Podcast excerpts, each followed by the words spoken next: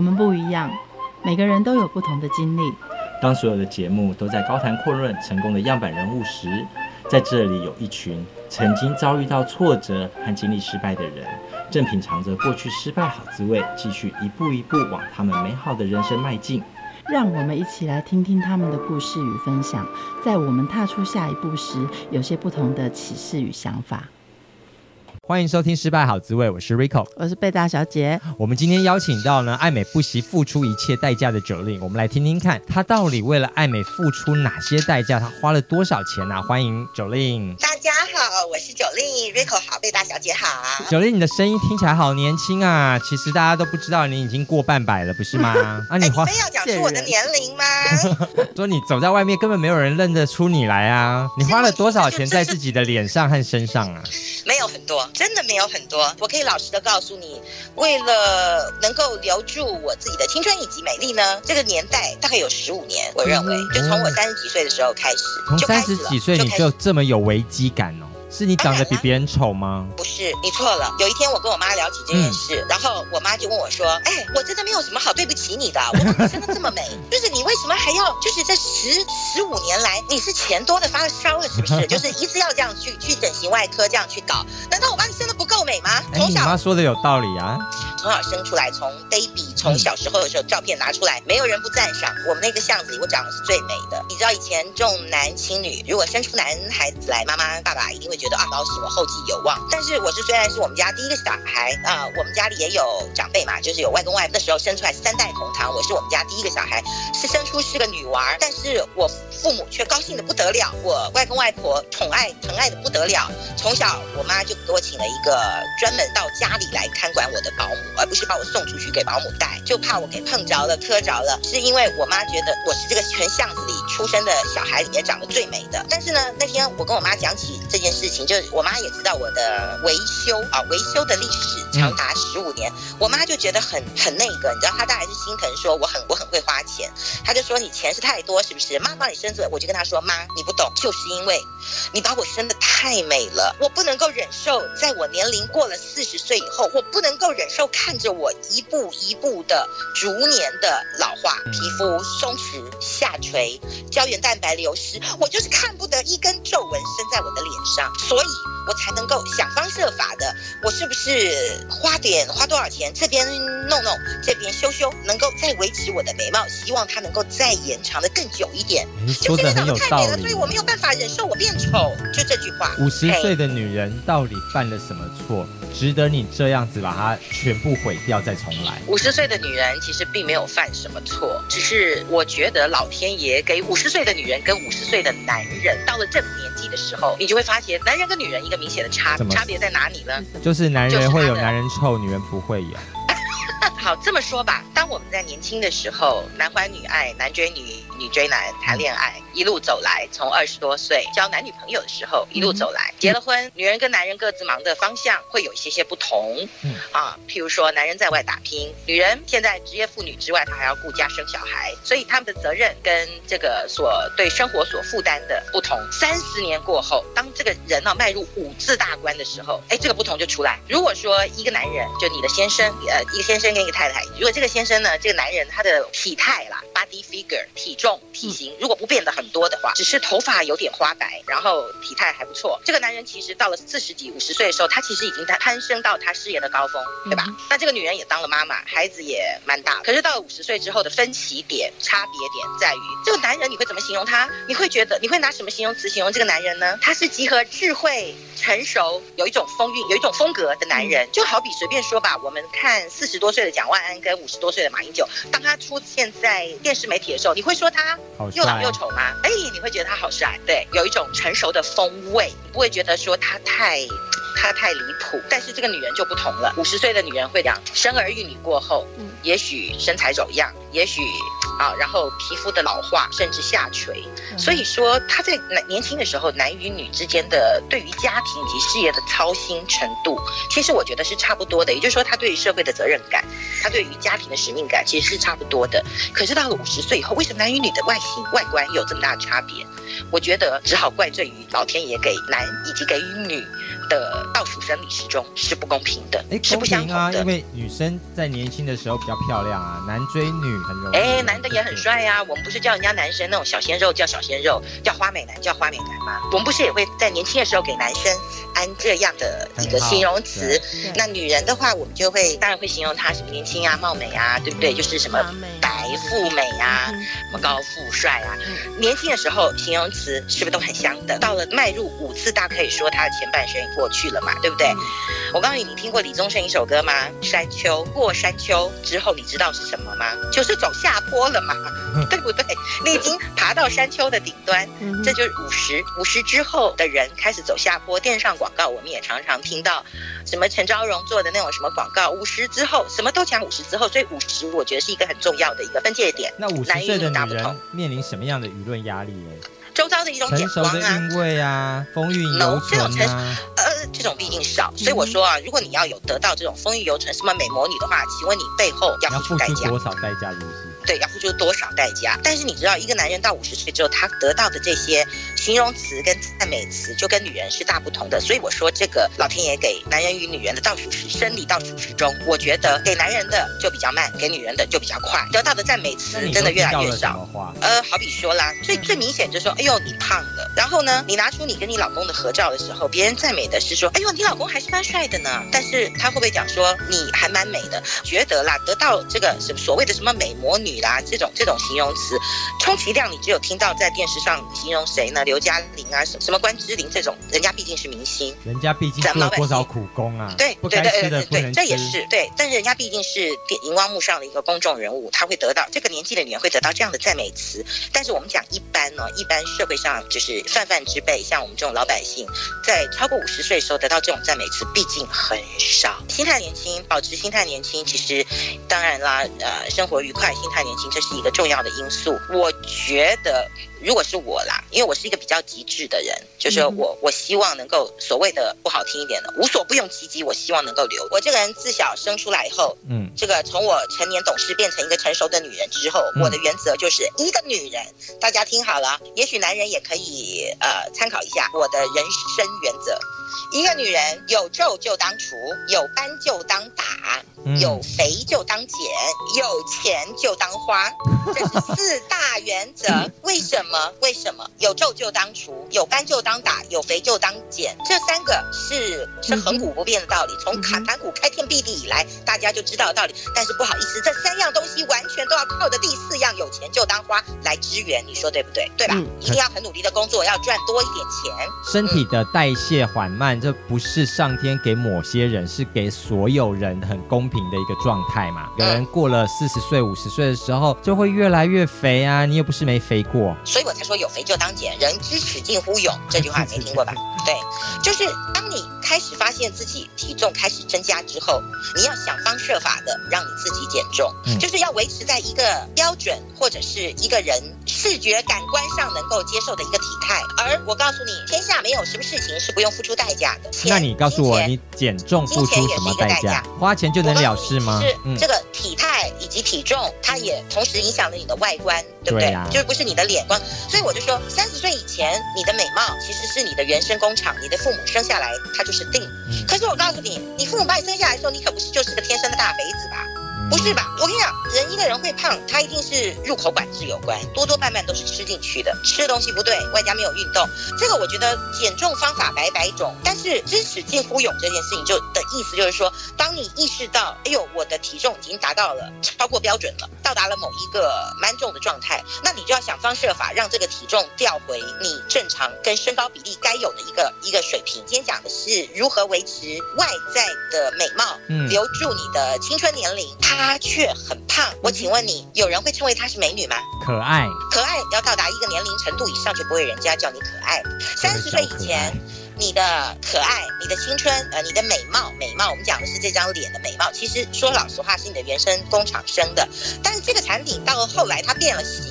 其实你就不能再怪你妈把你生成这个样，因为一个人会胖，有可能是跟你自己的生活形态跟饮食的习惯有关呐。这个有时候说老实话，就算是医生也不见得能够帮得了你这个忙。不过现在科技很进步啦，你没看到电视上有人为了减重跑去把胃切一半那种做胃绕道手术，其实也不能说不花钱，也许。花了这个钱，你可以买买到一定程度的瘦身效果，对吧？是事实上大家都知道减重嘛，就是大家一般老生常谈所讲的，只是少吃多运动喽，就是这个样子。那你觉得先弄体态好，还是先弄脸好？两者缺一而不可，这是一定的并行。同时哦，同时你不是快要整的被快被？就像我刚刚问你的，如果今天这个人其实长得蛮美、蛮可爱，他的原生工厂生出来他的时候呢，是长得蛮可爱的。你拿他小时候，我跟你讲，拿小时候照片出来就知道，拿你十六七岁的照片出来，跟你现在的你一比对，如果第二个你是八十几公斤的人，有没有人看到你还会跟你说，我真的觉得你好美哦，我觉得你是个大美女，因为你的体态就已经先在外形上打了一个折扣。大家一看到这么一个很庞然的体型，就不需要再讲，他就眼睛就会自然蒙蔽，就不会去细数你脸上有多少条皱纹，或者是你的脸垮了没，或者是你的你的脸黑不黑、暗不暗沉，或是去细数你脸上有多少个斑。那我觉得这也不太公平啊！一个条件，当你胖胖的时候，大家还说 Jolin 你好美哦，你今天穿的真不错，也是有人说过啊。我，觉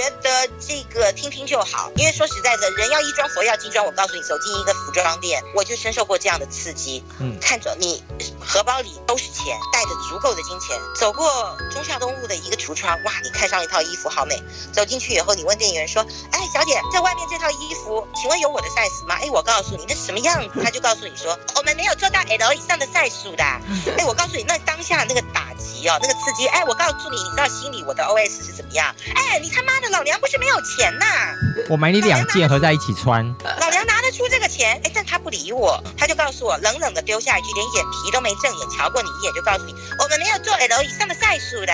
嗯、啊，我只好转身就走，摸摸一鼻子的灰。嗯、这个这件事给了我很大的，说实在的，是人都会胖啦。是啊，进食都进食了五十年了，怎么会不胖？是啊，所以我就说了嘛，是人都会胖。可是当我受到了这个刺激之后，我就知使劲忽悠，我就告诉我自己，我一定要下决心减重，而且一定要减回我的标准的体态。我也不要求很多，国民健康标准局的该是什么身高，该是什么体重，我就要求我自己。于是说实话，很简单，我花了一年的时间上健身房，外加三餐饮食控制，没有多余的杂食，不吃甜食，这样的过了一年，于是我就减了二十公斤。报告完毕。来说一下你不吃哪些东西？不吃甜食，然后不吃再制品，就像水饺啊。我告诉你，再制品的馒头实在很广。简单来说，就是它不是食物的原型。你什什么东西 A 加 B 加 C，然后做出来变成另外一个东西，好比说粽，好比说你刚刚提到的水饺，A 加 B 加 C 加 D 加，就是不知道什么东西哔哩吧啦调在一起之后，变成另外一个东西，它叫做水饺；变成另外一个东西，它叫霸丸；嗯，变成另外一个东西，它叫粽子。这种东西都叫做在制。还有就是最可怕的就是工厂加工的加工品。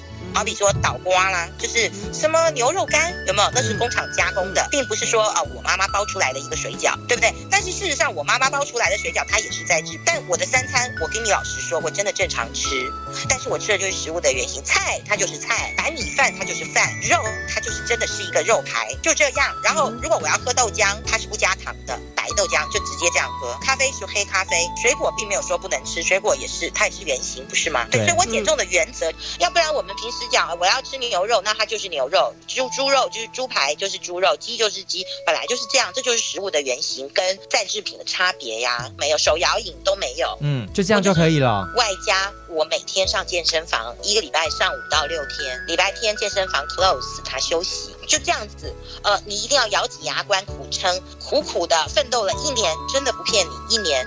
但是说实在，如果有减重的朋友，有减重经验的朋友，大家都知道，如果我真的落实在这个原则上面的话，其实我一开始每个月大概呈现两到三公斤的体重的下降，于是你就得到一种鼓舞，然后你就告诉自己说，哎，原来这样子的生活形态，我改变了我吃的方式，以及我每天上健身房，我真的有达到这个效果，于是你就会有信心，然后鞭策着你自己继续做下去。不瞒你说，前面半年我瘦了十五公斤，有些东西不吃会不开心哎，你怎么度过那种不开心的时光？不开心也得忍，人生不开心的东西太多了。但是人生开心的事情，跟我讲过你说的一样的话。他说哈，不能吃蛋糕，不能吃巧克力，不能喝手摇饮，那这样人生有什么意义呢？嗯、我就告诉他说，你知道吗？当我走进服装店，被店员白眼，告诉我说啊，我们的衣服没有做到你的 size 啦。你知道那时候的自尊心你有多么受创，你的心情有多么 down 吗？这才是这个人生的打击还不够大吗？这样的。冷言冷语、酸言酸语还不够打击我吗？我告诉你，人生最开心的事情莫过于我跟你讲，我手手里拿的一叠的钱，我可以买他忠孝东路一条街，衣服不用试，牛仔裤不用试，我走进去我就告诉他说，我告诉你这个 size 我包了，试装都不用试装，我就直接买走，那就是人生的乐趣。人生的乐趣并没有只是在于，并不只是在于吃。当我可以把我的身体挤进一件我梦寐以求的衣服的时候，那个样子的喜悦跟快乐，真的不是你吃两个巧克力可以达到的。我告诉你，什么东西孰轻孰重，这样的快乐，我以后我问你，你要哪一种？我的长相赢过你十条街。体态管理好之后，那你的脸部如何管理呢？有斑就当打，有皱就当除。可是我们都要医美中心的时候，我们要准备哪些心态？是拿了人家的照片说啊，你看我的眼睛要像蔡依林，我的鼻子要像林志玲。不必羡慕别人。这个时候，其实我觉得你一个不管是男与女，你对你自己的本身要有点认知。哎，你拿你小时候照片出来看看，你就知道你的原生工厂给予你什么样的条件。听好，你要再做什么样的微调跟调整。我希望我自己能够更加好看一点，更加美丽一点，更加年轻一点。这就像我刚刚讲的，我妈妈酸言酸语的那个例子。哦，做了一个双眼皮，难道就解决了所有的问题了吗？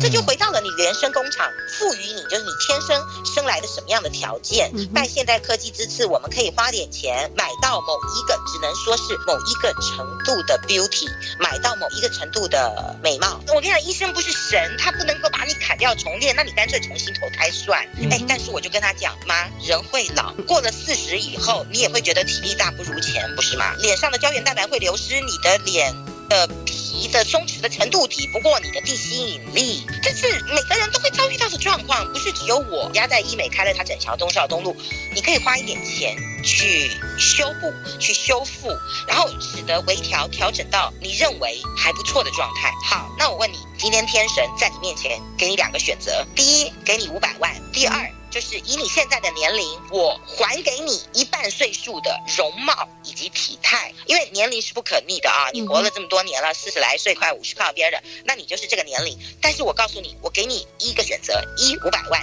第二，我还给你你的岁数的一半的容貌，让你回到你二十多岁的青春。美貌以及体态，我请问你，你会要选择哪一种？我要选择后者啊，因为我后者花的钱又都已经超过五百万了。外貌，外貌，对不对？嗯、那就证明大家在对于外貌、美貌、外观上的追求，远远的大于那五百万的价值。我今天倒不是说说，难道五百万买不到美貌吗？No，五百万买不到你二十岁的容貌。你可以花五百万去做某些修饰、修复、修补、改善，所谓的只能做改善，让你自己。看起来比实际年龄年轻，所以如果今天天神给我这样的愿望，我告诉你，那五百万我不要，我愿意以我现在的年龄，但是我回到我的年龄的一半的外观。那你花了多少钱？应该超过五百万吧？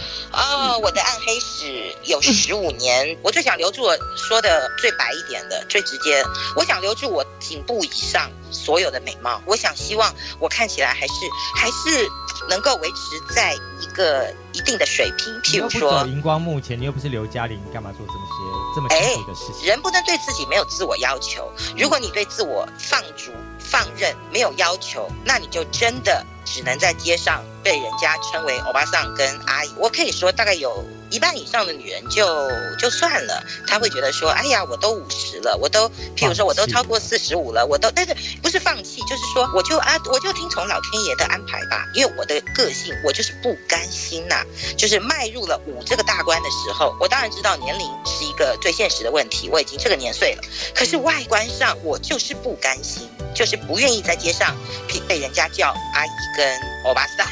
那你做了些什么？我就是不愿意。我是有忧患意识的，从三十五岁的时候，我就我就开始担心这一点。所以你说，当女人有多么的苦，有多么的有多么的要操心的事情，有多么的多啊！所以三十五岁的我，我就开始，呃，几年就搞一点点，几年就上个医美啊，上个整形外科啊，这样搞一点点，搞一点点，十五年下来累积到现在，都搞些什么？我会，我我的希望是什么？我希望我。在到了迈入五这个大关的时候，我希望这十五年来我的努力、我的贡献给医美的贡献，我能够看起来比别人、比同岁的人能够更年轻、更加分，对不对？我呢，从呃这十五年来，就从三十五岁开始了，我能够做的就是大家都知道的，为什么忠孝东路上的医美一家开的比家多？我能够想到的，我能够做点什么，然后留住我这个青春的尾巴，能够让这尾巴再延长一点，再延长一点。所以迈入五五字头大关的时候，我不至于太太恐慌，或者是差的，就是差太多。我还是希望在街上被人家叫小姐。我相信这是很多大部分的女人，你问她扪心自问，叫她说出她心里的话，你愿意被人家叫阿姨吗？那你的逆龄跟回春，你有你你有一个标准吗？比方说，我可能我要再年轻个五岁，再年轻个十岁，再年轻。哦，我不年，我跟你讲，我不贪心，就是说当。年纪迈入五字头的时候，我们都希望自己能够逆龄回春。就我刚刚说了，我大概就是说，你叫我姐姐我都 OK，你知道吗？有一次呢，我去逛，就是你去逛街的时候，有人不是会在旁边拉拉生意，帮你，譬如说帮你修眉化妆，他就会叫，就很爱叫，哎姐姐。然后我一回头，我就跟他，哎，我听到人家叫姐，其实我浑身也就不舒服，你知道？我就回头跟他说，你。我跟你啥关系？你叫我姐，你又怎么确定你比我小？这就是一种不甘心。你干嘛不叫我小姐？对不对？人与人之间的称谓不是都称呼小姐、先生？嗯，干嘛这么装亲热？你叫我阿姨或叫我姐，这是为什么？我又不是你姐。再则就是，所以我就是不甘心。在五的时候，我希望我在别人的眼里，我看起来大约，譬如说今天遇到一个陌生人，在一个 party 一个场合遇到一个陌生人，人家会人家会觉得你看起来大概像三八四十靠边吧，我这样就可以了。我就觉得满足了，高兴了，因为我的工厂把我生得很好，所以我大概花了一百万。那你都做了什么事情？这个是我估算过的。肉毒玻尿酸之外，嗯、这种是小 case 吧？对，这种是小 case。嗯、玻尿酸我是觉得还好，因为我我没有什么对于填充这件事情，我好像脸上没有什么好真的很需要填充的事。但是我不讳言的可以告诉你，就是我。我同意，我愿意在我脸上动刀子，这是很多人不敢做的、呃、心态。哎，对他，他没有这个勇气。这个当然不能一概而论啦，因为每个人对于疼痛、对于动刀子这件事情，就像我问你，刚刚我说到那个双眼皮割双眼皮的案例，他需要动刀子，对不对？对嘛，就是在脸上你要小小动刀，这个就是整形外科必须要做的事。我不会言的讲，在我三十多岁的时候，我就开始在我脸上动刀子。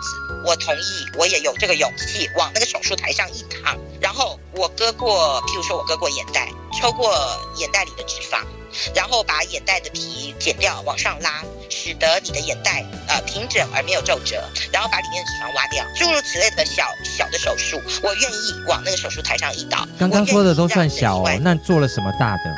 哎，这个我何必告诉你？一个人维持自己的美貌是有他一定的配哦，他也一要付出相当程度的代价，不管是荷包里的钱，或者是忍受这个疼痛及养伤的。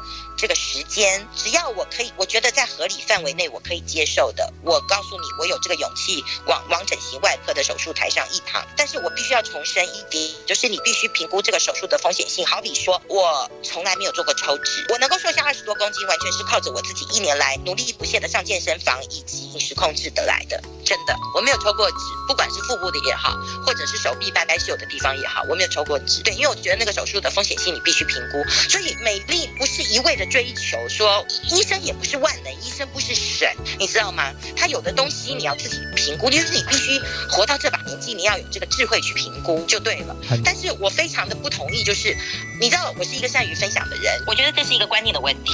你。好，还要让自己更好，这是人生的一个追求。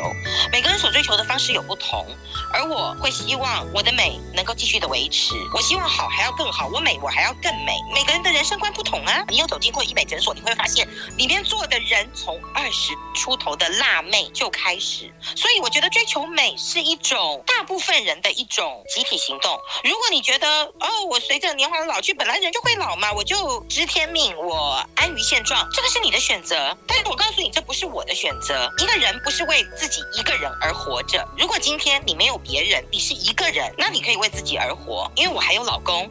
今天我希望我的老公带我出去，他会很。很有风，他会很有面。我的老公看我看到现在有所改变、有所进步的我，他也觉得很满意、很高兴。我我觉得我穿这套衣服，我可以充分表现出这个衣服的美，而不是我要想方设法的怎么样把我的肥肉塞进这件衣服。所以每个人对于每个人的自身要求是不一样的。本来每个人活在世界上条件也就不同，他的他来的生活的压力也就不同，他所谓对于美的追求也有相当程度的不同。一般来说，如果今天我跟我的老公走出去，我让我老公很有风，脖子长长好几寸，每个看到我老公的人都说：“哎呦，我羡慕你有一个漂亮年轻的老婆。”时候，这个男人他会觉得他今天对他老婆的要求，以及他 以及这个我们大家所付出的代，我跟他所付出的代价，他会认为很值得。这就是我的生活。现在的我在做了稍微的修饰以及稍微的修改之后，我觉得现在的我会让自己继续走下去，我会觉得更有信心。对我自己的身材的要求以及呃美貌上的努力，我就觉得我这样走到今天，我就觉得我一切的努力，咬牙撑过这一年多的减重的路程，我认为值得。为了自己，为了我老公，为了我们。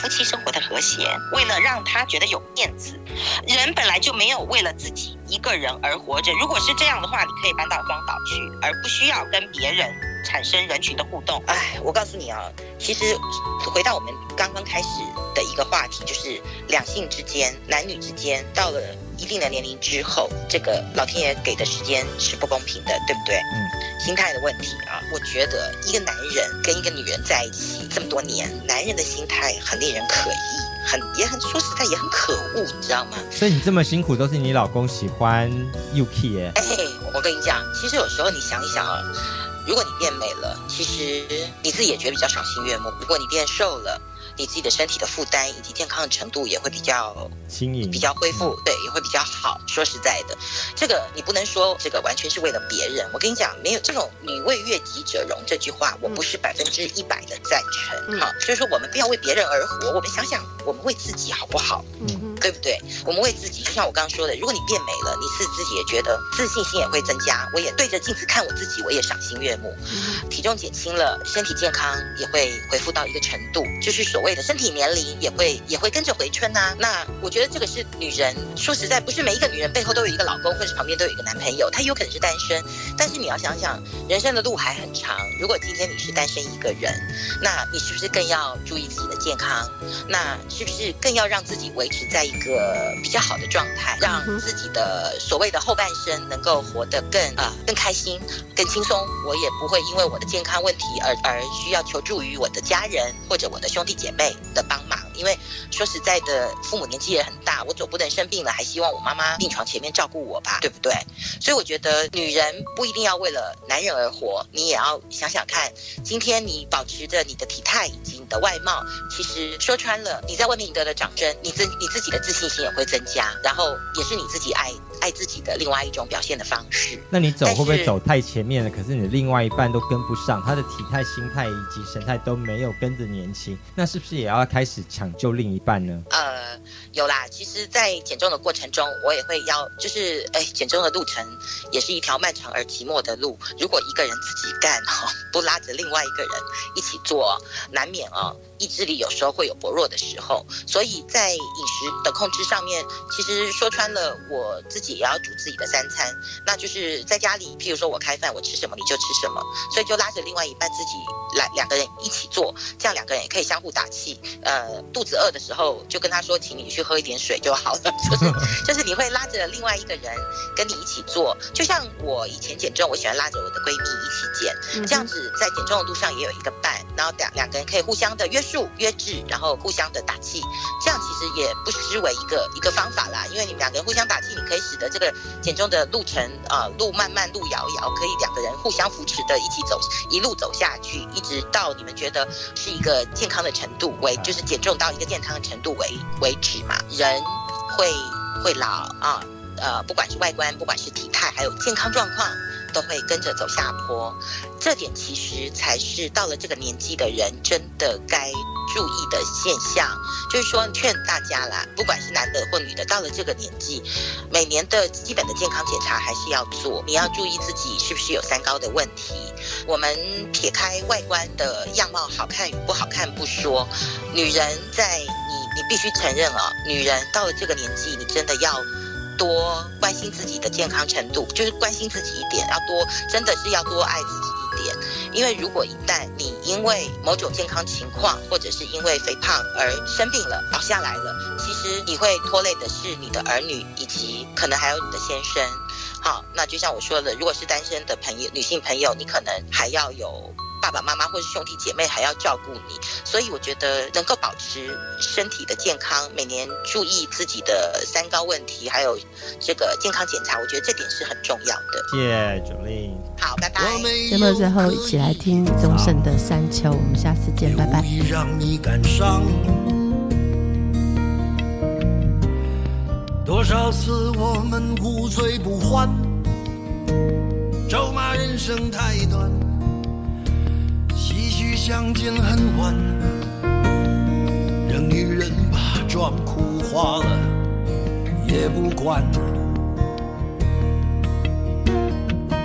遗憾我们从未成熟，还没。